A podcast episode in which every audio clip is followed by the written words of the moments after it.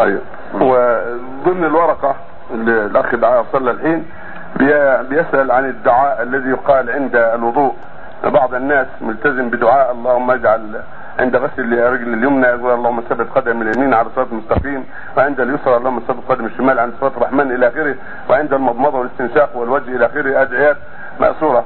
ثم ندري رأي سماحتكم في هذا. فهل هذا الدعاء صحيح؟ الوضوء مشروع فيه أمران. الأمر الأول التسمية عند أول يسمي بالله عند أول عند غسل كفيه للوضوء قبل أن يتمضض ويستنشق أو عند المضض والاستنشاق ومشروع في حق في آخره بعد الفراغ. أشهد أن لا إله إلا الله وحده لا شريك له وأشهد أن محمدا عبده ورسوله. اللهم اجعلني من التوابين واجعلني من المطهرين سبحانك اللهم وبحمدك سبحانك اللهم وبحمدك أشهد أن لا إله إلا أنت. أستغفرك اللهم وأتوب إليك.